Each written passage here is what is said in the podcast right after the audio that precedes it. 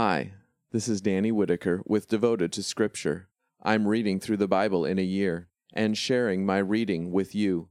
This is day 142 of our journey. Today we begin with the list of men that came up with Ezra to Jerusalem. As they gather, Ezra declares a three day fast to pray for protection along their journey. When they arrive in Jerusalem, Ezra receives a report that many of the men of Israel have married foreign wives and thus defiled themselves and brought judgment upon the exiles. Ezra mourns for the people, then calls the elders together to discuss the proper response before the Lord. In the end, they agree to send their wives away so that they can remain pure before the Lord. Join me in Ezra 8 to 10 as Israel strives to separate themselves from the nations. Ezra 8. These are the leaders and those enrolled with them by genealogy who were coming up with me from Babylon during the reign of King Artaxerxes. From the descendants of Phinehas, Gershom. From the descendants of Ithamar, Daniel. From the descendants of David, Hattush, the son of Shechaniah. From the descendants of Parosh, Zechariah, and with him were enrolled by genealogy 150 men. From the descendants of Pahath Moab, Elihoenai, son of Zerahiah, and with him 200 men. From the descendants of Zattu, Shechaniah, son of Jahaziel, and with him 300 men. From the descendants of Adin, Ebed, son of Jonathan, and with him 50 men. From the descendants of Elam, Jeshaiah, son of Athaliah, and with him 70 men. From the descendants of Shephatiah, Zebediah, son of Michael, and with him eighty men. From the descendants of Joab, Obadiah, son of Jehiel, and with him two hundred eighteen men. From the descendants of Bani, Shelomith, son of Josephiah, and with him one hundred sixty men. From the descendants of Bebai, Zechariah, son of Bebai, and with him twenty eight men. From the descendants of Azgad, Johanan, son of Hakkatan, and with him one hundred ten men. From the descendants of Adonikam there were the latter ones. Their names were Eliphalet, Jeuel, and Shemaiah, and with them sixty men. From the descendants of Bigvai, Uthai, and Zakur, and with them seventy men. I had them assemble at the canal that flows toward Ahava, and we camped there for three days. I observed that the people and the priests were present, but I found no Levites there. So I sent for Eleazar, Ariel, Shemaiah, Elnathan, Jarib, Elnathan, Nathan, Zechariah, and Meshullam, who were leaders, and Joiarib and Elnathan, who were teachers. I sent them to Iddo, who was the leader in the place called Casiphia. I told them what to say to Iddo and his relatives, who were the temple servants in Casiphia, so they would bring us attendants for the temple of our God. Due to the fact that the good hand of our God was on us, they brought us a skilled man, from the descendants of Mahli, the son of Levi, son of Israel. This man was Sherebiah, who was accompanied by his sons and brothers, eighteen men, and Hashabiah, along with Jeshaiah and the descendants of Merari, with his brothers and their sons, twenty men. And some of the temple servants that David and his officials had established for the work of the Levites, two hundred twenty of them. They were all designated by name. I called for a fast there by the Ahava canal, so that we might humble ourselves before our God and seek from him a safe journey for us, our children, and all our property. I was embarrassed to request soldiers and horsemen from the king to protect us from the enemy along the way, because we had said to the king, The good hand of our God is on everyone who is seeking him, but his great anger is against everyone who forsakes him. So we fasted and prayed to our God about this, and he answered us. Then I set apart twelve of the leading priests, together with Sherebiah, Hashabiah, and ten of their brothers and I weighed out to them the silver, the gold, and the vessels intended for the temple of our God, items that the king, his advisers, his officials, and all Israel who were present had contributed. I weighed out to them six hundred fifty talents of silver, silver vessels worth one hundred talents, one hundred talents of gold, twenty gold bowls worth one thousand darics, and two exquisite vessels of gleaming bronze as valuable as gold. Then I said to them, you are holy to the Lord, just as these vessels are holy. The silver and the gold are a voluntary offering to the Lord, the God of our fathers. Be careful with them and protect them until you weigh them out before the leading priests and the Levites and the family leaders of Israel in Jerusalem, in the storerooms of the temple of the Lord.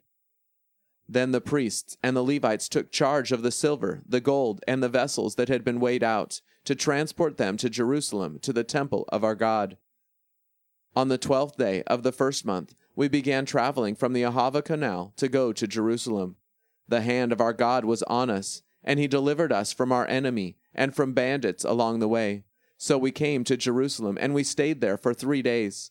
On the fourth day, we weighed out the silver, the gold, and the vessels in the house of our God into the care of Meremoth, son of Uriah, the priest, and Eleazar, son of Phinehas, who were accompanied by Jozabad, son of Jeshua, and Noadiah, son of Binnui, who were Levites. Everything was verified by number and by weight, and the total weight was written down at that time. The exiles, who were returning from the captivity, offered burnt offerings to the God of Israel, twelve bulls for all Israel 96 rams, 77 male lambs, along with 12 male goats as a sin offering. All this was a burnt offering to the Lord. Then they presented the decrees of the king to the king's satraps and to the governors of Trans Euphrates, who gave help to the people and to the temple of God. Ezra 9. Now, when these things had been completed, the leaders approached me and said, the people of Israel, the priests, and the Levites have not separated themselves from the local residents who practice detestable things similar to those of the Canaanites, the Hittites, the Perizzites, the Jebusites, the Ammonites, the Moabites, the Egyptians, and the Amorites. Indeed, they have taken some of their daughters as wives for themselves and for their sons, so that the holy race has become intermingled with the local residents.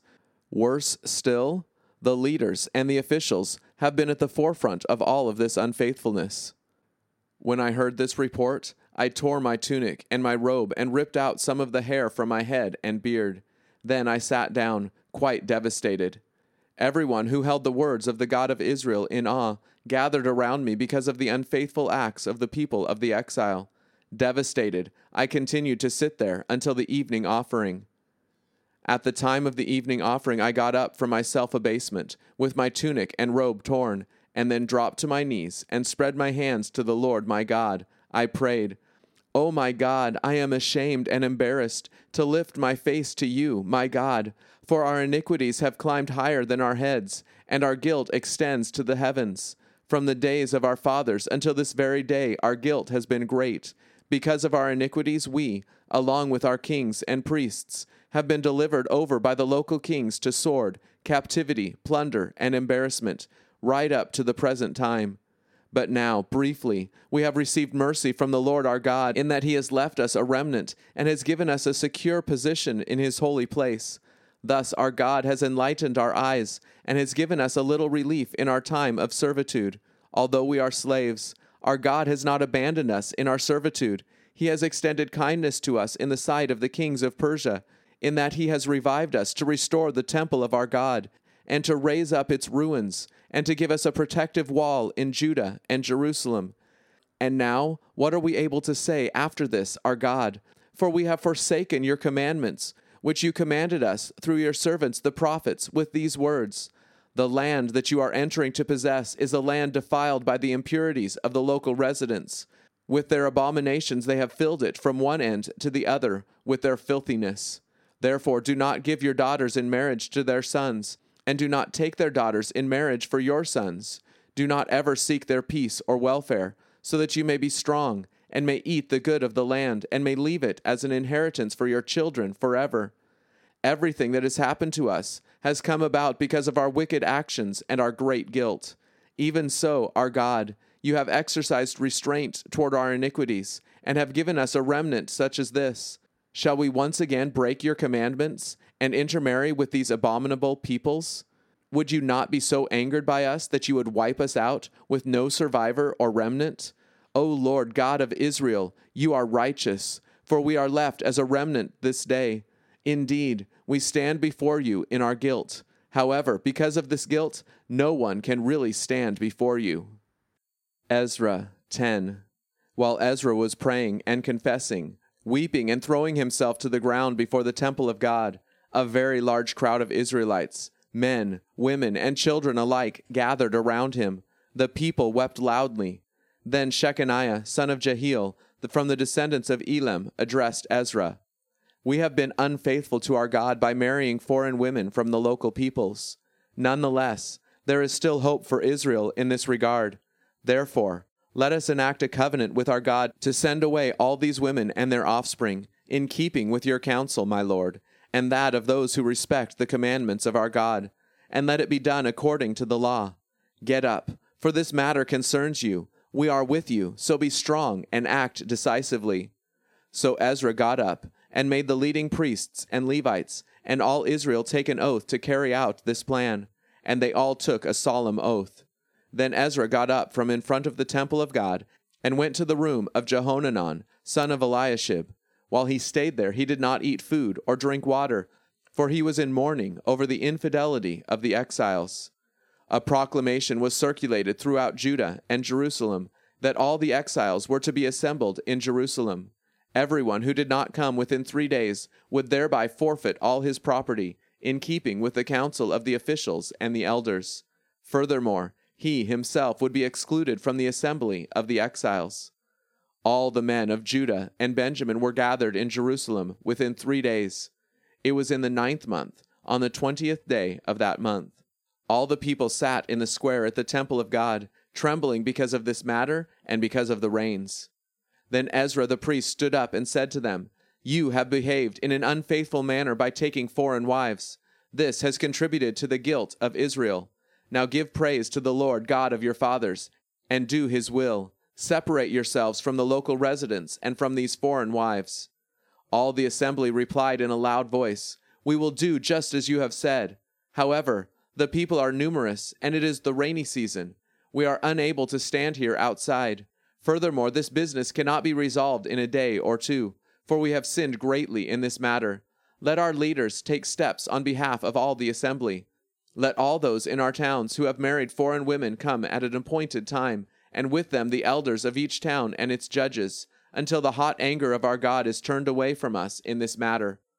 Only Jonathan, son of Asahel, and Jahzeiah, son of Tikvah, were against this, assisted by Meshullam and Shabbethai the Levite. So the exiles proceeded accordingly.